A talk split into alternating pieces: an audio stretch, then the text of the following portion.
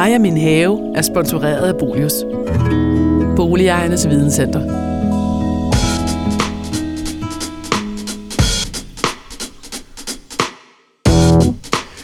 Velkommen til denne sidste udsendelse af mig og min have, i hvert fald i den her sæson.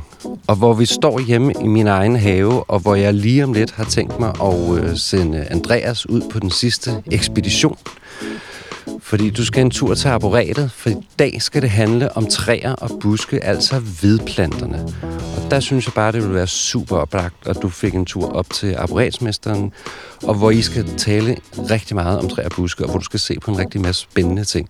Fordi træerne, som vi jo også kan se her i min egen have, som er en yngre dato i hvert fald, fordi det er en ny have, har den her væsenlighed, fordi det er også ofte rygraden i vores haver. Så der synes jeg, at du skal ud og have lidt læring på den side af vognen. Men nu er det jo den sidste udsendelse. Så der er jo også noget med en mission. Du skal ud og finde mit yndlingstræ. Eller du skal i hvert fald ud og finde et træ til mig, som jeg kunne holde af i den her have. Så må jeg håbe, du kan finde noget til mig i hvert fald. Så skal vi også hygge lidt. Ja, fordi det er jo jul lige om lidt. Det er jul lige om lidt.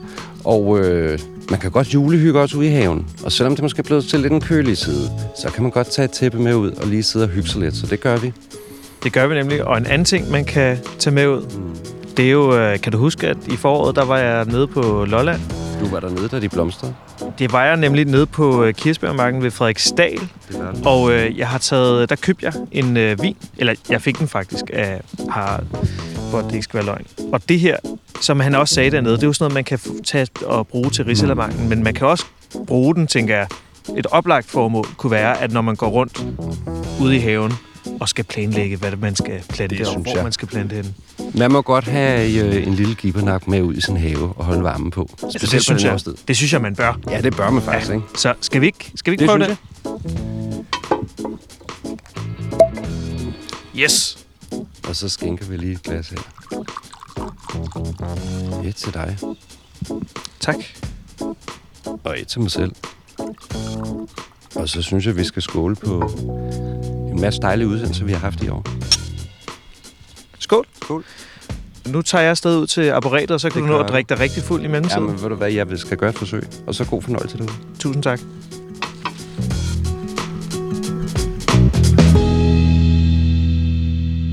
Så er vi taget ud til Arboretet i Hørsholm, som er en del af Københavns Universitet, og jeg er taget ud her sammen med arboretmesteren Ole. Og kan du lige, Ole, nu fortalte du mig, at du har været her i rigtig lang tid.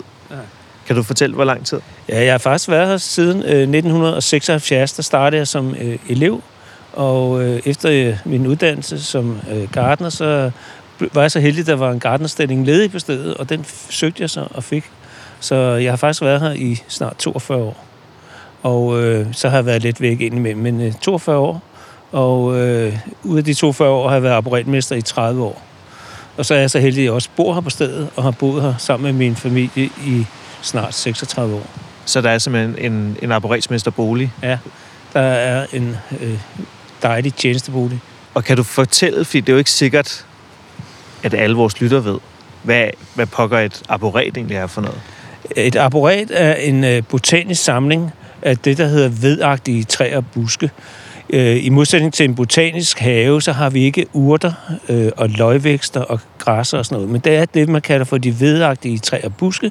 Og der har vi så cirka omkring 2.000 arter fordelt på omkring 9.000 registrerede planter. Og en arboretmester, hvad laver han så? Ja, en arboretmester, han har så det daglige ansvar for samlingen her.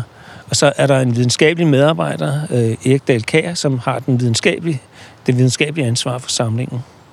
Skal vi gå rundt og kigge lidt? Ja, vi går en lille tur her, en lille smule.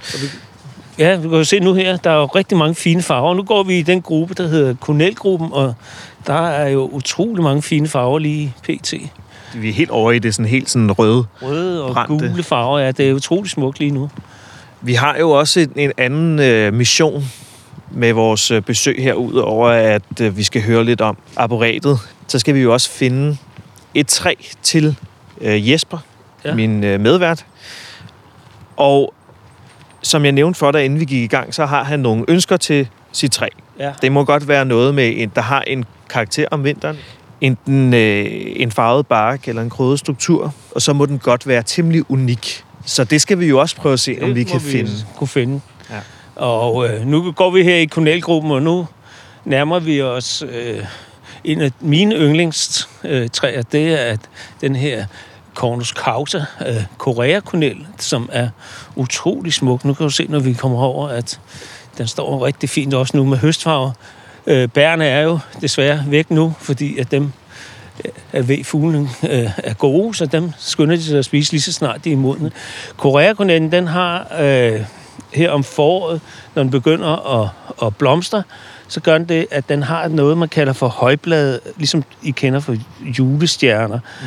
De her højblade, de er på denne her type her, der er de helt lyserøde, og så kommer selve blomsten på sådan en forholdsvis lang stilk på en 5-6 cm, og så får den et bær på størrelse med et stikkelsbær måske, og det her bær, det bliver så farvet helt lakserød, når det er modent. Og så når de så bliver sådan lidt bløde i kødet, frugtkødet der, så kan man faktisk spise dem. Og der er mange kerner i, og de smager ikke specielt godt, men de smager hen af sådan en meget overmoden banan. Og der kan man lige sutte det her frugtkød af, og så kan man spytte kernerne ud. Og så får den jo de her fine høstfarver nu, og det står forholdsvis længe med de her fine farver. Og så ved jeg, om I kan fornemme på stammen, det, at den er begynder at skalle af i barken, ja. Ligesom vi kender fra plataner og sådan noget, og så får den det der fine spil med de der forskellige lyse farver, så det er faktisk et rigtig fint lille træ at have stående. Hvordan finder man ud af, hvad ens yndlingstræ er? Ja, det er sådan, jeg kan jo godt lide det her med noget, der er kønt på alle årstider, og det er... Der er kornellen her, og så også mange af vores paradisæbler, som vi har herover, og tjørn og rond, de har jo også de her 3-4 skift om året, hvor de er pæne. Ikke? Så det er nok noget af det, der gør, at det er mit yndlingstræ, når vi snakker om løvtræer. Og når det er nåletræer, så kan jeg godt lide noget, der bliver noget af de her meget amerikanske typer, som bliver store og kan blive gamle og sådan noget, ikke? Og meget unikke i barken og sådan noget. Det er så det, der gør, at det kan blive mit yndlingstræ. Det kan være, vi skal hen og kigge lidt på dem også, hvis I har dem stående. Ja, det kan vi godt. Nu går vi jo i det gamle arboret her, som er fra 1936. Og så er det inddelt på den måde, at løvtræerne, de står i familier.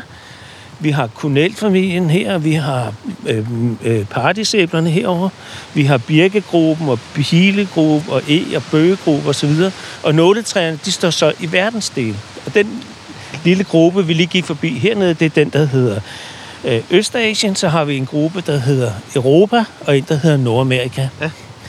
Og jeg synes, vi skal nå at komme tur op i Nordamerika. Så kan du se mit yndlingsnåletræ deroppe. I har jo også, der er jo åbent, så man kan jo komme herop og besøge arboretet hele dagen.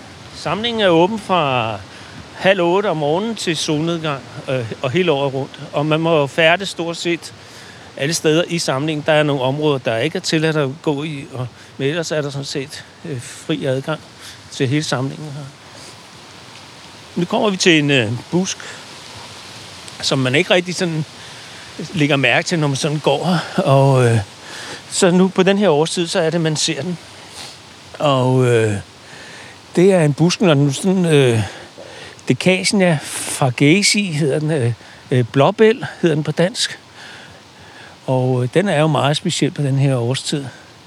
Og det går jo ud fra, at det er på grund af de bælge, ja, det er den, der nemlig hænger ned. Og de er jo meget specielle, ikke?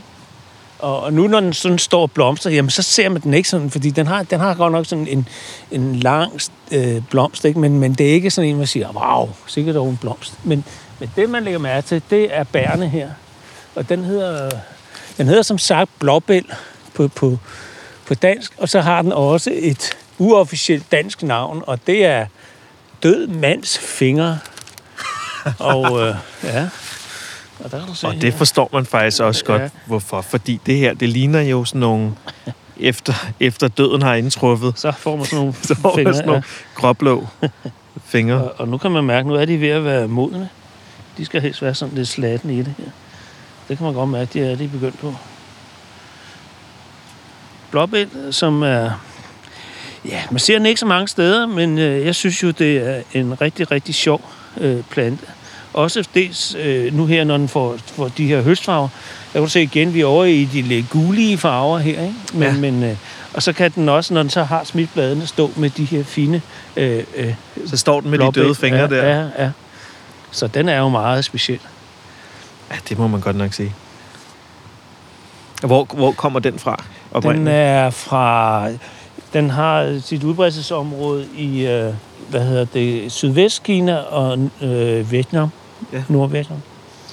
Og den er så den her vi står ved her, den er fra 1900 og ja, der er så ikke lige et frøår på her, men jeg vil tro den er omkring en 40 år gammel. Så det er jo ikke noget der vokser så specielt hurtigt. Så den har cirka lige så lang tid som du har. Ja. Det kunne faktisk være en jeg havde sået måske, da jeg startede. Det kan jeg ikke lige huske, men den er lige omkring 40 år gammel, ja. Død mands fingre. Man kan mærke nu her, at de begyndt at blive modne. Hvis de er alt for hårde i det, så kan man faktisk ikke spise dem. Man kan faktisk godt spise dem. Nu skal lige se, om den er moden også. Det er ikke fordi, det smager godt. Men man kan... Man kan spise det. Det kan spises. Det er måske lidt ulækkert at stå og spise en her. Men den smager, vil jeg sige, at vi er over i, hvis I har smagt, sådan en rigtig overmoden vandmelon. Ja. Ja, sådan okay. En, ja. Ja. Det er vi over i den der smag. Det er også sådan lidt noget traktorbenzin. Ja. Vi skal måske lige gå ind og prøve at fornemme duften af bladene fra hjertetræerne. Det kan godt være, at der stadigvæk er lidt duft i dem. De får sådan meget specielt duft, når de falder ned på jorden her og begynder at gå sådan i forrådnelse. Får de sådan en meget sødlig lugt. Det kan være, at vi kan fornemme det, når vi går. Nu blæser det meget i dag, så det er ikke sikkert. Jo, kan du mærke det? Ja, det kan jeg. Ja, hold da op. Ja. Det er ligesom at komme ind i sådan en candyfloss-butik, ikke? Jamen, fuldstændig. Ja. Jeg tænkte, hvad er det? Det er fuldstændig ligesom at være i Tivoli og netop, ja, og så gå forbi candyflossen. Ja, og det er bladene her. Så er vi på vej over i vores birkegruppe, og birkegruppen her, den er jo, hvad kan man sige, den er også meget smuk her om efteråret, når vi har høstfarver og sådan noget, men ellers er det jo, de fleste af de birke, vi har, det er jo, hvad skal man sige, forholdsvis store træer, og det er dog et flot birketræ. Ja. Altså, jeg troede jo, en birke var en birk, men det kan jeg jo se, det er det overhovedet ikke. Nej, det her, det er en rød birk, eller kobberbirke, der er også nogen, der kalder den, men det her, den er meget fin i den her, med den her fine røde bark. Og det her, det er så en podning, og man kan se her, at man har været ude et sted, hvor man så har set den her meget røde type, og så har man så fået lov til at tage nogle podekviste med hjem, og så havde man nogle små frøplanter stående i nogle potter, og så lavede man nogle podninger ud af de her podekviste, man fik med hjem dengang. Og I kan se her, der er snittet lavet her. Her har vi frøplanten, og her har vi podekvisten. Det er sat sammen her på et tidspunkt. Ja, nu jeg vil da vise dig den her guldbirk. Og den er jo utrolig smuk i sin høstfarve. Men nu har den stort set smidt alle bladene her, kan jeg se. Ja. Og... jeg elsker det her træ, fordi nu bare her for 14 dage siden, lige inden jeg gik på efterårsferie, ikke? Der stod den, var helt gul med de her fantastiske blade. Ikke? Så gul birk, den er værd. Hvis man har en lidt større have, så er det et træ, der er værd at plante derhjemme. Og så har den... Det er jo sådan, at når man her underviser i botanik og sådan noget, så lærer man jo forskellige tricks for at kan kende de her forskellige arter. Det kan jo være lidt svært i vintertilstand. Og så hvis man skal kunne en 15-20 birkearter, så er det altid rart at kunne nogle forskellige tricks. Vortebirken, den har nogle små vorter på de nye skud her, ikke? Og dunbirken har nogle små fine dun. Og denne her type her, der er en 4-5 arter, der har sådan en meget speciel duft. Se, nu har jeg lige krasset lidt i barken der med neglen. Prøv at dufte der. Kan du fornemme? Det dufter af jenka-tyggegummi. Det er nemlig rigtigt. Det lugter af tyggegummi. Meget specielt duft. Mange af vores børnehavebørn og sådan noget, når de kommer, de har jo også dygte for tygummitræet. Ja, selvfølgelig. Så. Det er altså også lidt sjovt. Det er, vi har jo nogle steder, hvor folk også, altså, hvor det ikke er ligesom bare planterne, man interesserer sig for og nyder, så har vi nogle forskellige steder i samlingen, hvor man kan se, at det er sådan nogle steder, hvor folk elsker at gå ned og sidde på en bænk og sidde i ro og fred. Og et af stederne, det er hernede ved søen her. Kan vi lige gå ned og se? Det er et meget unikt sted, hvor vi går ned nu her. Der er en lille død mus. Der var en lille død mus, ja. Hvem startede arboretet her? Det var Syrk Larsen, som startede det der tilbage i 1936. Her kan vi se, den her sø, den hedder Springdam. Jamen, det er en sø, som er cirka omkring 1,5 meter dyb på det dybeste sted. Og det er faktisk en sø, der opstod i forbindelse med, at man havde Hørsholm Slot. Og så for at samle vand sammen, så havde man sådan et område heroppe omkring Springdam, som var sådan et moset område, og så ved at man lavede en dæmning hernede, hvor I lige gik ind og lågen ved Kirkegårdsvej, så opstod Ubrøddam og Springdammen. Og det er simpelthen vand, man bruger nede omkring kirken i dag. Ja. Men det var simpelthen til voldgravene og til det kæmpe store haveanlæg, der var i forbindelse med Hørsholm Slot. Det er jo et utroligt besøgt sted, det her i samlingen, hvor man kan sidde her og kigge ud over vandet. Det kan jeg forestille mig. Ja, rigtig smukt. Og så går vi direkte over i den gruppe, der hedder Nordamerika, for nåletræernes vedkommende.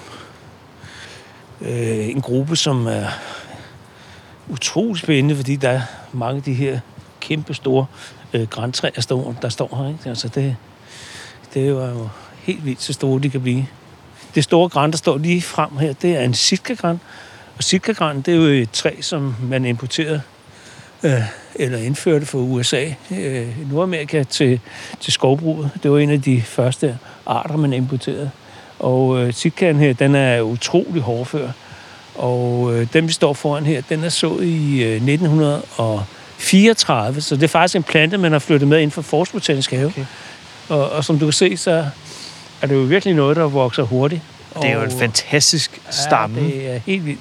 Og nu den her har jo så haft mulighed for at kunne udvikle sin sidegren, som du kan se. Så den er faktisk ikke så høj i forhold til den her tykkelse, den har. Der er den ikke så høj, men i til gengæld så har den jo nogle enorme sidegrene. Ikke? Det er jo næsten hele træer i sig selv. Og det er også et fantastisk skift, der er sket, altså sådan bare ved at, nu hvor vi lige har bevæget os herinde under nåletræerne, fordi det er jo en helt anden underskov. Ja, det er en helt anden oplevelse. Lys, ja. Altså lyset, der kommer ind fra siden og rammer stammerne hister her, det er jo det er flot, ja. Det er virkelig flot, ja. Går vi op her,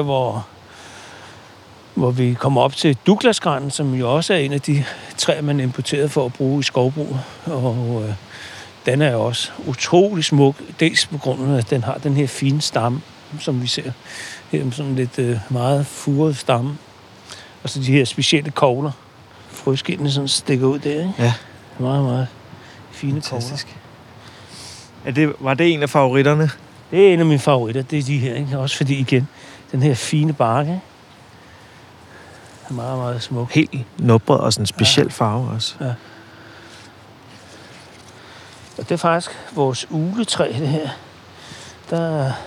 Vi har altid haft en ulekasse i det her træ. Den sidste, vi hængte op, den er faldet desværre ned. Men jeg ved ikke, om du kan fornemme, at man kan stadigvæk se, der sidder nogle dyr og spiser. Ja, ja.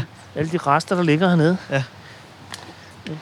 Er det en sequoia eller sådan noget? Det ligner lidt, gør det ikke? Det er en sequoia, vi kommer ind til nu, ja.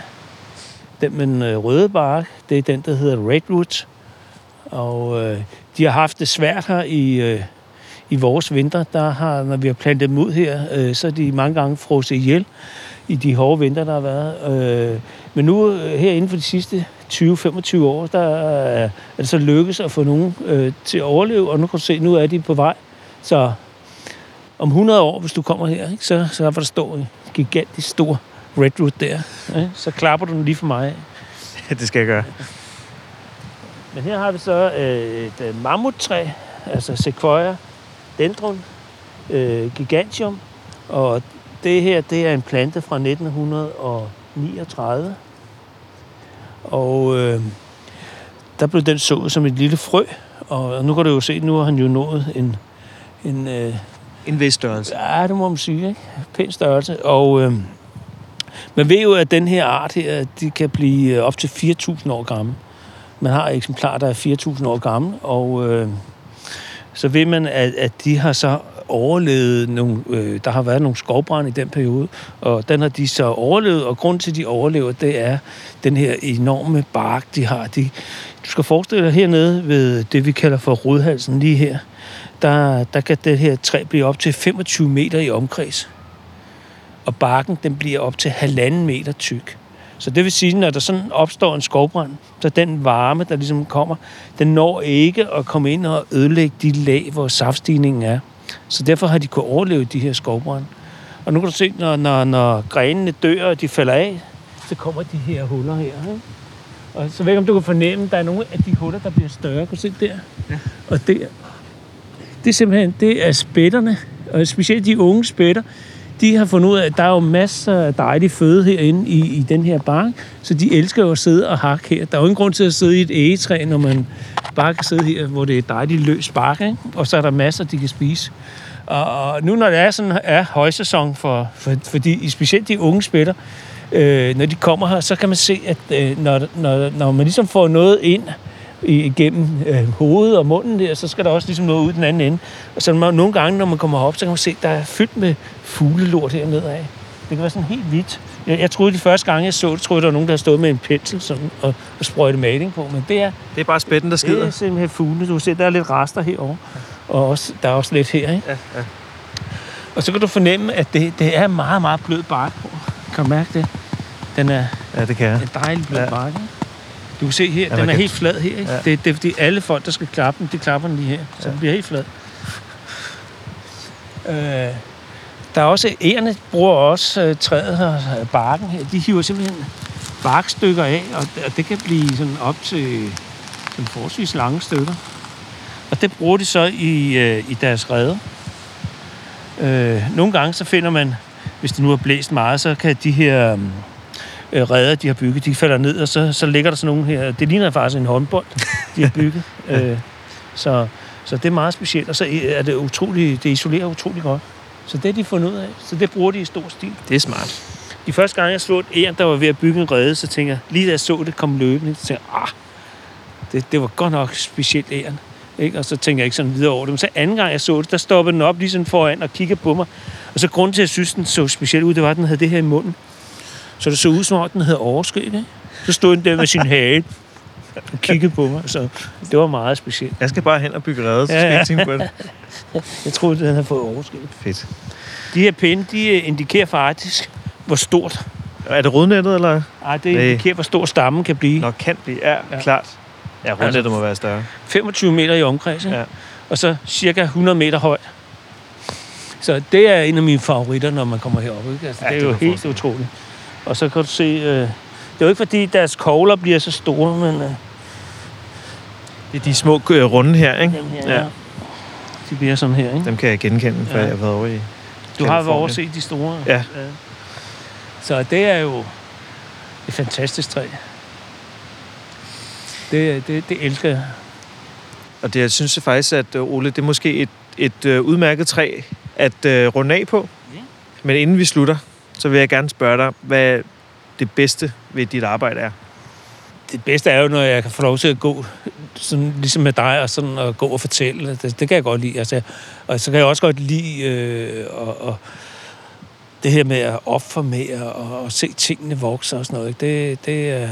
Det jeg allerbedst kan lide.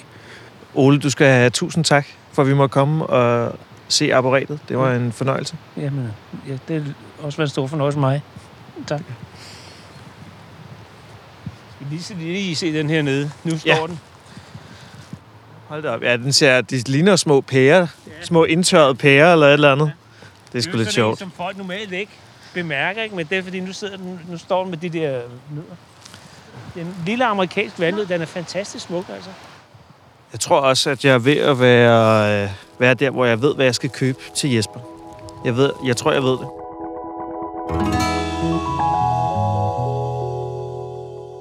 Nå, Andreas, velkommen tilbage.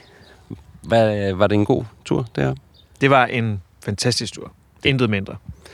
Der var i hvert fald rigeligt at se på, og så er jeg jo spændt på, hvad du har fundet. Har du fundet en gave til mig? Det har jeg. Men jeg er også spændt på, om der er mere kirsebærvin tilbage. Men der er en lille slat her, så du kan lige få en lille spidsen op her. Super. Og så kan vi lige skåle på det. Og så synes jeg, vi skal jo skål. Også en tur ud, skål. Ud og se på nogle træer i min egen have, og så have en generelt snak om de her træer og buske. Men Jesper, jeg har fundet et træ til dig. Skal vi ikke lige komme over her og kigge på det? Det er arboretmesterens yndlingstræ. Intet mindre? Intet mindre. I hvert fald er over i de ikke stedsegrønne. Mm. Og det er en koreakornel af arten, eller af slagsen, der hedder satomi. Og er det noget, du har i forvejen? Nej, det er den nemlig. Den er nemlig ikke byttemærke. Den skal heller ikke byttes. Det kan jeg love dig for. Og jeg har også næsten fundet stedet, hvor den skal være, så der kan vi gå ned og kigge på lidt senere, hvorfor det måske lige er der, den skal stå.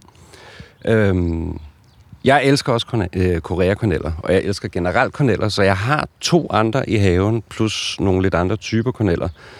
Og det er jo dels det her med, lige den her i hvert fald for koreakornellens vedkommende, den har blomster. Det var jo en af punkterne, kan jeg huske, vi talte om. Efterårsfarver, det har den også. Og så står vi jo heller ikke i verdens største have. Så det her med at vælge træer, altså det skal man gøre lidt med omhu.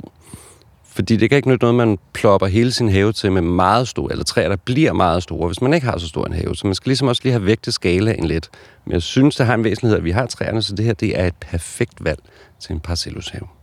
Så jeg er meget glad for den. Super. Yes. Og så altså, at det er arboretmesterens yndling. Det er jo, det er jo lidt fedt. Ja, ikke? Jo, det synes jeg. Det kan man godt gå og prale lidt med. Så skal vi ikke gå hen og finde plads til den? Lad os gøre det. Lige her omkring, som er faktisk et sted her midt i haven, det er her, den kommer til at skal stå. Og hvorfor er det måske lige, den skal stå her? Det skal den simpelthen for at skabe noget balance. Jeg har en anden type koreakornel lidt længere oppe i haven her. Og når man planter i en have, så synes jeg, det er jo ret væsentligt, at man skaber også noget rytme. Det er jo der, hvor landskabsarkitekten kommer lidt ind. Mm-hmm. Og når man nu ikke har så mange træer i sin have, som i hvert fald også får de her røde efterårsfarver, så er det noget med at få dem spredt, men stadigvæk sådan, så der giver en sammenhæng. Og nu har jeg træer oppe i den ene ende af haven, som giver noget rød farve, så nu kan man også få noget rød farve nede i den her ende af haven. Og man kan kigge mellem de 2 punkter. Mm. Så det giver rigtig god mening her. Og her, der er ikke noget træ her. Så der er også plads til det. Der er et stykke hen til de næste træer, der er på vores rute her. Og så hørte jeg faktisk, der hvor jeg købte den på havecentret, at det faktisk er en rigtig god idé at plante den imellem rhododendron, og der er jo nærmest ikke andet. Der er faktisk ikke andet her, så den kommer til at stå super perfekt her, og kan stå og blive sådan en overstander over de her rhododendroner. Så det er også faktisk også en af de få ledige pladser, jeg har, men det giver rigtig god mening. Så det var et fantastisk valg. Yes! Yes! Fedt! 10 point på den. Ja.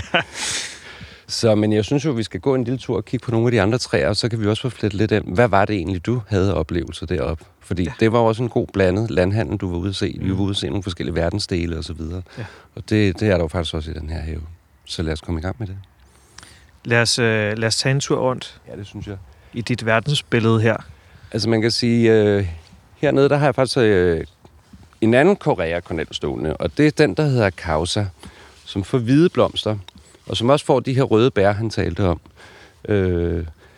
Der er det med de her koreakorneller, de er ikke altid de hurtigste starter, så man skal heller ikke fortvivle, hvis man køber sådan en, og man synes, den måske står lidt i stampe de der første 2-3 år, fordi det er meget normalt for den her type træer. Så længe man husker at sørge for at vande dem og så videre, så skal de nok komme i gang på et tidspunkt. Men man skal lige give dem lidt tid. De skal lige stå og finde sig lidt til rette. Men igen, det er det her med, det er et super godt lille træ til den mindre have. Så, nu har jeg faktisk 3 korneller, kan man sige. Plus perfekt. De hvide korneller, vi har stået op helt op i den anden ende af haven. Så har vi et lille æbletræ her. Af ukendt størrelse og art, kan man sige. Det er en gammel madæble, kan jeg sige. Det er normalt surt. Lige den her sommer, der blev det til søde æbler, på grund af den meget varme sommer, vi havde. Og det er faktisk også havens eneste oprindelige træ, der ligesom er tilbage her. Der var egentlig ikke ret mange træer i øvrigt. Så det er bare sådan en have, der har været fattig på træer. Der kan man sige, der er jeg jo gået all in med at få plantet nogle flere rundt omkring. For jeg synes, det er super hyggeligt også det der om sommeren, at man har noget vandrende skygge i sin have. Så, men jeg synes også altid, det er sjovt ligesom at sige, hvad er det for nogle træer, der måske kunne være bevaringsværdige, hvis man køber en ny have, og der står nogle gamle træer, og man måske skal have ludet noget væk, så lad lige vente, inden man sætter motorsaven på, fordi det er altid hyggeligt, at man har noget, der var det oprindelige fra haven af. Mm. Bagved, der har vi noget af det stedsegrønne, og du var jo også oppe og se på stedsegrønne, ved jeg. Ja, det var jeg. Altså nogle træer. Yes. Og en af dem, som I faktisk ikke talte om, og I var endda i den amerikanske afdeling, det er faktisk suga, ja, som er kendetegnet ved, den har den her lidt graciøse, overhængende vækst, og meget bløde, fine, tynde nåle, og får nogle meget fine, meget små kogler. Men igen heller ikke en af de her type nåletræer, som bliver voldsomt store. Derfor synes jeg også, den er velegnet til en lille have, hvor du var ude at se på noget, der var lidt mere gigantisk. Ja, på sequoia-træer. Ja, det var du nemlig. Det er fedt. Ja, og nu har jeg faktisk en stående herovre. Det er løgn, har du det? Jeg har det. Jeg har den stående der. Det er en baby.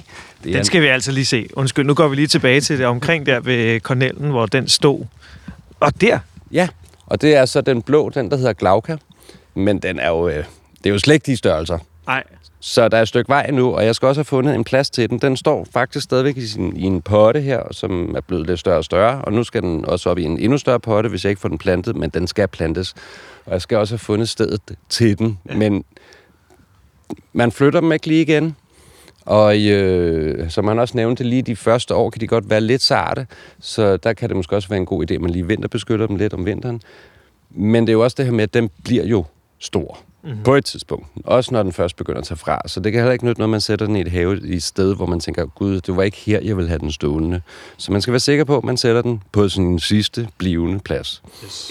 Men det er sjovt at have de her træer i hvert fald. Så man kan også sige, jeg har jo i hvert fald også USA, Nordamerika repræsenteret den her have ved Suga, og nu Sequoia. Også Sequoiaen der, ikke? Så, og så har vi altså Asien med Cornellerne, ikke? Mm-hmm. Og ellers så har vi jo... Altså en af mine andre typer træer, som jeg jo elsker rigtig meget for sin blomster, det er jo magnolierne. Og der har vi nogle... Jeg har lidt forskellige. Jeg har den solungianer stående heroppe ved vejen, og som jeg faktisk købte i en stor størrelse. Det er jo også noget af det, man kan overveje, når man skal ud og investere i træer. Har man lyst til at gå og vente på, at de ligesom får noget fylde, får noget volumen? Specielt nogle magnoler kan måske være mange år før, de sådan rigtig kommer i gang med at give noget blomstring, jamen så kunne det måske godt være, at man skulle gå afsted med at sige, jamen, vi køber måske kun et træ hver 5. år, men så køber vi måske også et træ, som har fået noget størrelse allerede, sådan, så der ikke går for mange år. Altså nu bliver jeg 46, eller jeg er 46, bliver 47, så det er også noget med, vil man gerne nå at se de der træer blive til noget i ens haveliv, eller planter man kun for dem, der kommer efter en. Så det synes jeg også er værd at tage med. Som arboretmesteren han sagde til mig, at jeg må meget gerne tage ud, kigge på sequoia-træet om 50 år, ja, hvis jeg stadig var her, og så lige se, hvor stort det er blevet. De har jo sat sådan en lille afgrænsning op omkring, for ligesom at vise, hvor stort det her træ kan blive. Ja. Fordi de kan blive enorme. De kan blive rigtig store.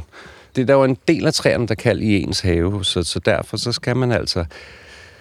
Man må ikke lade sig narre af billeder, man måske lige ser på nettet, eller på et lille billede i et katalog eller en bog. Altså, man bliver simpelthen nødt til lige at læse lidt om de her træer, man køber dem, fordi det er også der, man kan læse, hvad bliver deres endelige størrelse. Altså, er vi ude i et træ, der bliver 3 meter højt, 5 meter højt, 7 meter højt, og det er jo det, vi definerer som små træer. Mm. Hvorimod måske nogle af birketræer, hvor jeg også ved, det havde du også inde i dine overvejelser, jamen de kan måske blive 20-30 meter høje. Og derfor så skal man altså lige tænke sig lidt om, inden man planter sin træer i haven. Derfor er det jo en fremragende idé at for eksempel at besøge arboretet. Det er nemlig det. Der kan man jo se, hvordan de står. Ja, og hvis man ikke lige tænker arboretet, så kan man faktisk tage det oprindelige arboret, som ligger ude i Charlottenlund. Der ligger det, der hedder Forst Botanisk Have. Der kan man også finde gamle eksempler på det, og ellers er der jo selvfølgelig også de botaniske haver, som regel også har nogle store træsamlinger, både i Jylland og på Sjælland. Så det er også en mulighed, men arboretet er absolut den store sværvægter i den sammenhæng, så der kan man virkelig få den store oplevelse og få set træerne i deres fulde og rette element, kan man sige. Mm. Men ellers så har jeg også et andet træ her, som faktisk er en af mine yndlingstræer, og som jeg plejer at sammenligne en lille bitte smule med asketræet. Og det er ikke på grund af bladene, det står faktisk lige her. Den hedder Catalba, Og hvorfor jeg sammenligner den lidt med asketræet, det er faktisk lidt fordi, at den har lidt samme måde at springe ud på og have sin års vækst på. Den springer rigtig sent ud, og asketræet, det springer nemlig rigtig sent ud om foråret, så når alle andre træer ligesom er begyndt at stå med det her lysegrønne løv, så står den stadigvæk og er lidt smånøgen og kedelig. Og når vi når efteråret, fordi man kan næsten se her, når vi kigger på de her store, lidt hjerteformede blade, som jo er større end en hånd i hvert fald, ja. Det er store blade, og det gør også, når det blæser, hvis vi har meget blæst hen over en sommer, så kan de godt blive lidt sønderrevne. Men det vidner også om, at det er et træ, der den kan godt lide noget varme, så den skal også have sat nogle store skud. Og når vi når efteråret her, jamen der skal ikke ret meget kølighed til, så har den også smidt bladene igen. Så jeg vil sige, det er sådan et træ, som kan blive relativt stort i ens have, men man behøver knap så meget at være bekymret for det med skygge. Altså den giver skyggen på sommerhalvåret, hvor den også skatte, kan man sige. Men der på det tidlige forår og om efteråret her, hvor vi allerede begynder at have mindre lys, jamen der har den også allerede smidt det hele igen, så det er heller ikke et træ, der generer så meget med skygge på den front. Og så har den jo sådan nogle store frugter også, ikke? Jo, den får de her meget store hængende ærtelignende bælge, ja. Som hænger, som kan være meget dekorative nu. Den her er jo også stadigvæk lidt en babyverden, den er oppe i 5 meter efterhånden, så den har ikke fået dem endnu. Men det kommer senere hen, ja. Så det glæder mig til. Og får i øvrigt også blomstring. Men det ved jeg, fordi at mine forældre har et kæmpestort katalpetræ i deres have. Ja, faktisk. Hvor stor er den? Jamen, den er vel dobbelt så stor som den der, ja. Vil jeg tro. Den her, det er faktisk... Den er begyndt at gå op i elmasterne. Og den her, det er faktisk en, jeg har fået af en, jeg var ude at besøge i en have for 5-8 år siden, som selv havde sået den. Så det er også det her med at have træer, der har lidt historik, og nu har vi også arboretmesterens træ i haven og så videre. Så det er meget hyggeligt med de her træer. Ja. Hvordan finder du ud af, hvordan vælger du et træ? Hvordan finder du ud af, at det her det passer ind i din have? Jamen, jeg starter jo faktisk det der sted lidt ligesom, når vi ellers skal tænke store tanker, kan man sige, og have idéer til ting. Det er sådan ligesom bare at starte helt bredt ud og sige, hvad er det, jeg drømmer om? Altså, tænk de store ting. Der er ikke nogen begrænsninger på at sige, jamen, jeg kan godt lide de her træer. Så laver man ligesom en stor bruttoliste på den. Og så er det jo klart, når man står i sådan en have som min, hvor der også er en begrænsning på, hvor mange træer skal der overhovedet være. Men så må man begynde at skære feltet ind og sige, hvad er det så de vigtige?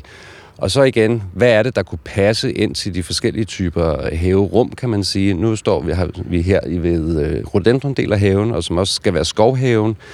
Jamen der igen prøver man at finde de træer, man synes måske, der passer fint ind med den sammenhæng, som koreakorneller eller magnolier, som ofte er træer, vi bruger i den sammenhæng.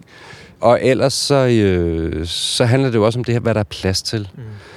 Er vi over i en stavtehave, som skal ligge meget sol og åben og disponeret for masser af lys, jamen der kan du ikke nytte noget, vi sætter et stort skyggefuldt træ, for det gør altså lige pludselig, så er der ikke rigtig plads til stavterne. Så de træer, jeg har valgt derovre, jamen det er træer, jeg både kan beskære, det vil sige, jeg kan holde dem lidt i størrelsen, og jeg vil jo gerne have blomstring, det holder jeg jo rigtig meget af, så de skal også have den der funktion af, der skal være noget pryd om foråret måske, og noget efterårsfarve.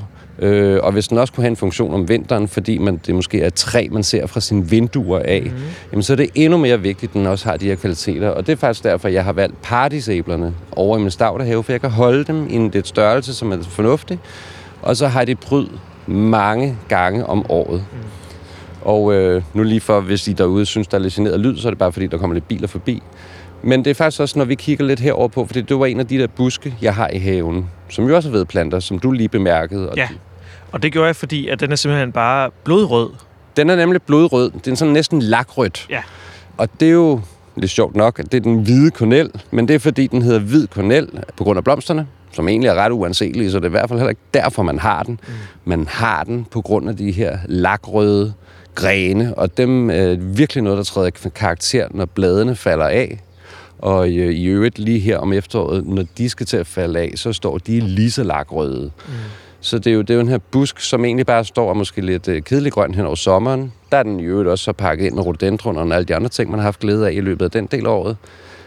Men den står heller ikke så langt fra vinduerne. Så det er det her med også at få placeret sine ting i forhold til, når vi også måske er inde på vintertiden og kigger ud i haven. Og der giver den jo lige pludselig rigtig god mening at have tæt på sine vinduer, så man kan se den inden fra sugen af. Og man skal bare huske med den hvide kornel, for det var også noget, du bemærkede, at der ligesom var klippet i den. De skal altså stynes tilbage. Altså man klipper dem næsten til grunden hver hvert år kan man gøre det, man kan også gøre det hvert andet år eller hvert tredje år, man skal bare huske i hvert fald at gøre det. Mm. Ser rigtig mange af de her hvide korneller, der står ude i haverne, og der er de måske stået i 10 år og blevet kæmpe store buskager, og de er ingen farve længere. Og det er simpelthen fordi, at i takt med, at grenene bliver ældre, så mister de altså også den her lakrøde farve. Så den skal altså stynes der hver anden tredje år. Det gør jeg i hvert fald selv. Og så har man altså de her meget fantastiske lakrøde grene. Men ellers kunne vi lige nå at slutte i hvert fald, når vi taler... Nej, i øvrigt, den her skal vi altså lige tale om. Jeg tænkte også, at jeg skulle lige til at spørge, fordi den har jo også en helt fantastisk farve. Det er en ahorn. Okay. Det er amerikansk. Det er en Acer pensylvanica, som også hedder stribet løn. Den er nemlig den her meget stribede bark, man bemærker. Og det er jo en af de her karakterer, som jeg også synes er så værdifuldt, når vi har med træer og buske at gøre. Det er enten, at barken flosser med alderen. Det var du i hvert fald også ude at se nogle eksempler på. Ja. Eller at de er meget nervede, som den her, hvor det er, de bliver næsten det her... Det er som om, det er sådan noget mælk, der løber ned af barken. Helt fantastisk. Nu er det jo ikke, fordi vi skal tale højt om, hvor jeg nødvendigvis lige har den fra, men den er faktisk en lille souvenir fra, da jeg var ude og vandre i Smoky Mountains i USA. Ja. Og hvor den lige var sådan en lille selvsået ting, der stod i skovbunden, og var måske de her 15 centimeter høj. Og den blev altså lige... den stjal du? Den stjal jeg. Den trak jeg op ved rodet, og så røg den lige ned i min lille taske, og så... Nu står den altså her. Ja. Og den her fine lille... Også i det her meget fine lille træ. Ja. Som jeg synes har en stor vigtighed i haven, og det er faktisk altså det er tre rigtig mange bemærker netop på grund af den her meget hvide, stribede bark. Og har et meget fint lysegrønt løv i øvrigt, så den bliver heller aldrig sådan helt mørkegrøn tung om sommeren. Men lækkert lille træ, som jeg absolut kan anbefale. Nu hvor vi står her, så har vi jo lige bag os, der står vores lille bord med kirsebærvin. Og den skal vi heller ikke glemme, vel? Så skål. Så skål igen. Mm.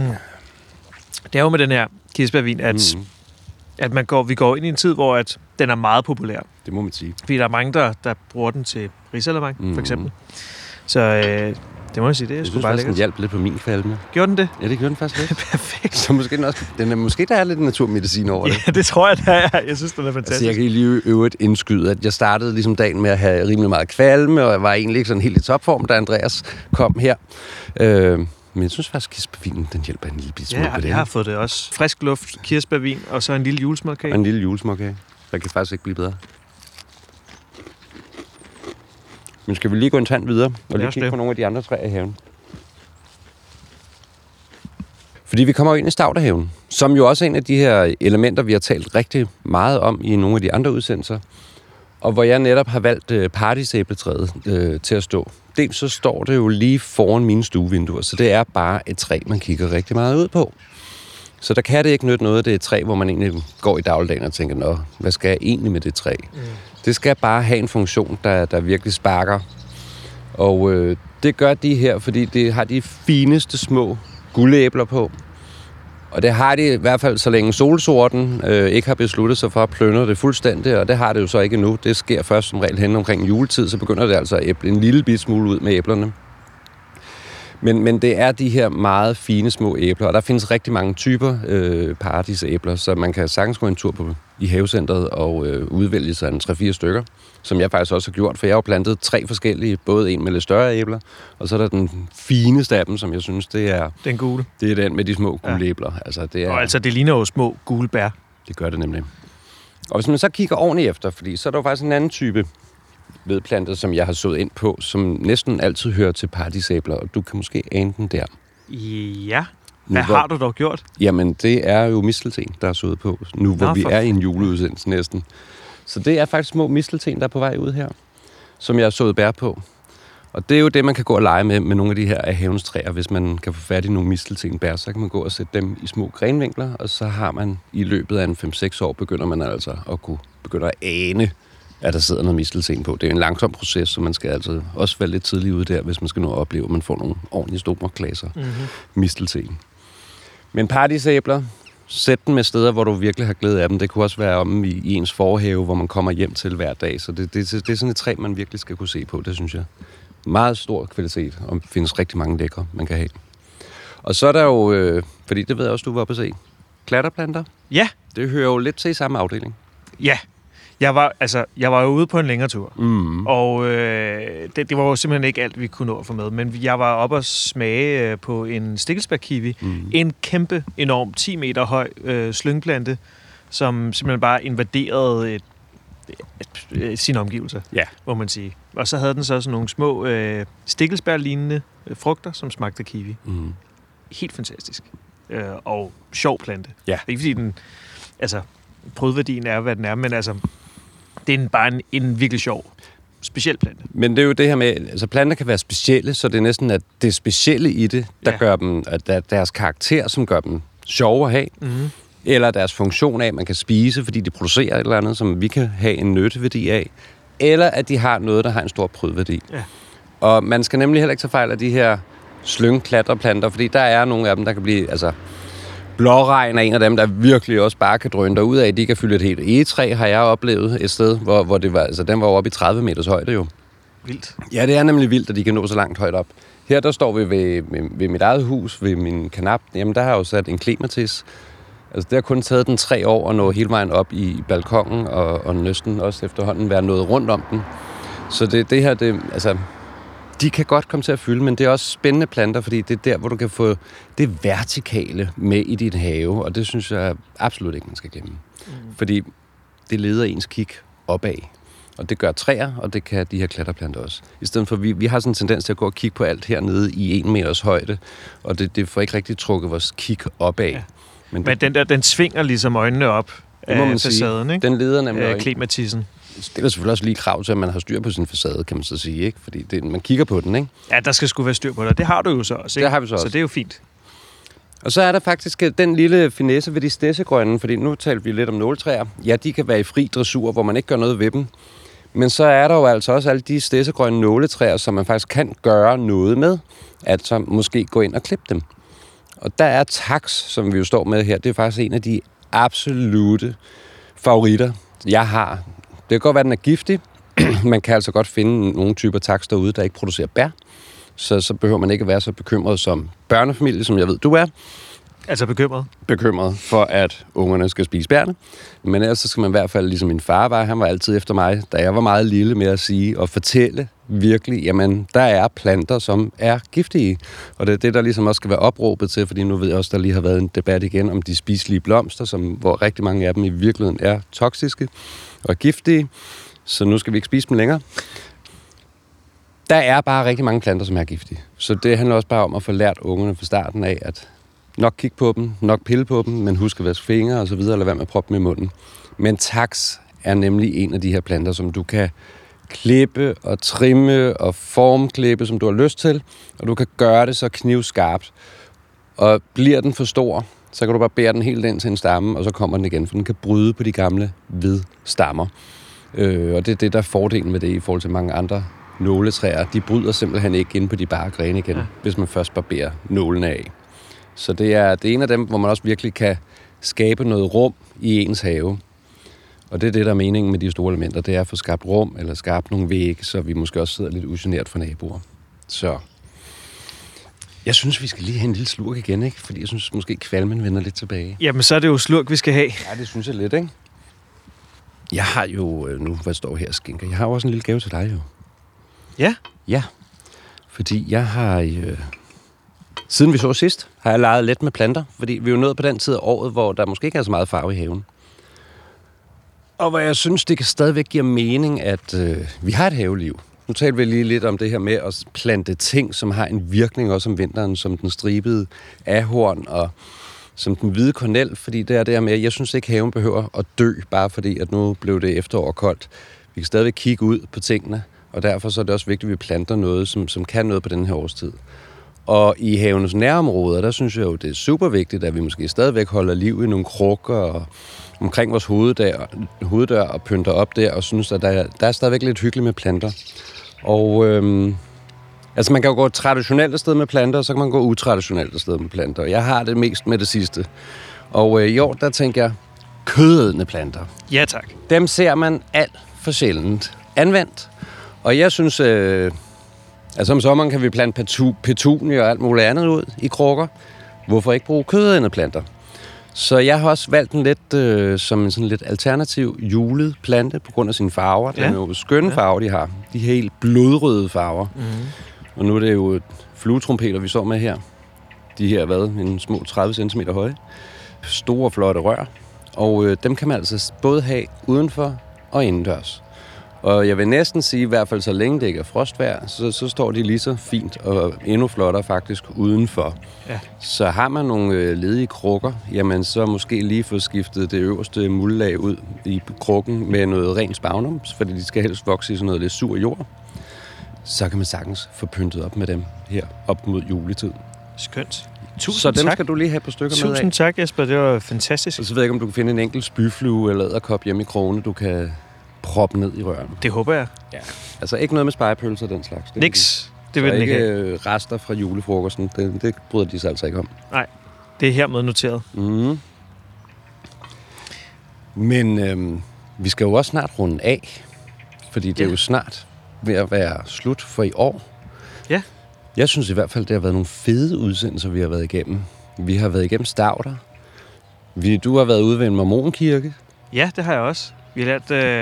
Vi har lært om roser. Vi har været igennem noget om jord. Og forspiring. Og forspiring, som vi helt startede med. Ja. Og nu er vi snart ved at være der igen. Jeg sidder i hvert fald og kigger lidt på frøkataloger allerede. Sådan skal det være. Full circle. Nemlig. Så jeg tænker også bare, skal vi ikke blive enige om, at vi skal stikke hovederne sammen igen i det nye år? Det synes jeg bestemt, vi skal. Og så tager vi en ny sæson mere, hvor vi måske ikke gør helt det samme, fordi man skal aldrig gøre det samme. Man skal altid prøve at søge nogle nye veje, også i havelivet. Og så tænker jeg, så ses vi igen til februar og på nye udfordringer ude i havelivet. Til en ny havesæson. Jeg glæder mig. Jeg glæder mig også sindssygt meget. Tak for i år. Og så er ikke så meget andet tilbage end at sige glædelig jul. Glædelig jul, og hold nu fast i haveglæden også helt ind i det nye år. Og hvis du er i tvivl om, hvad du skal give til din mor og far, din søster eller bror, hvad med et træ eller en kødande plante? Bare kom afsted i havecenteret. De er heller ikke lukket om vinteren. God fornøjelse.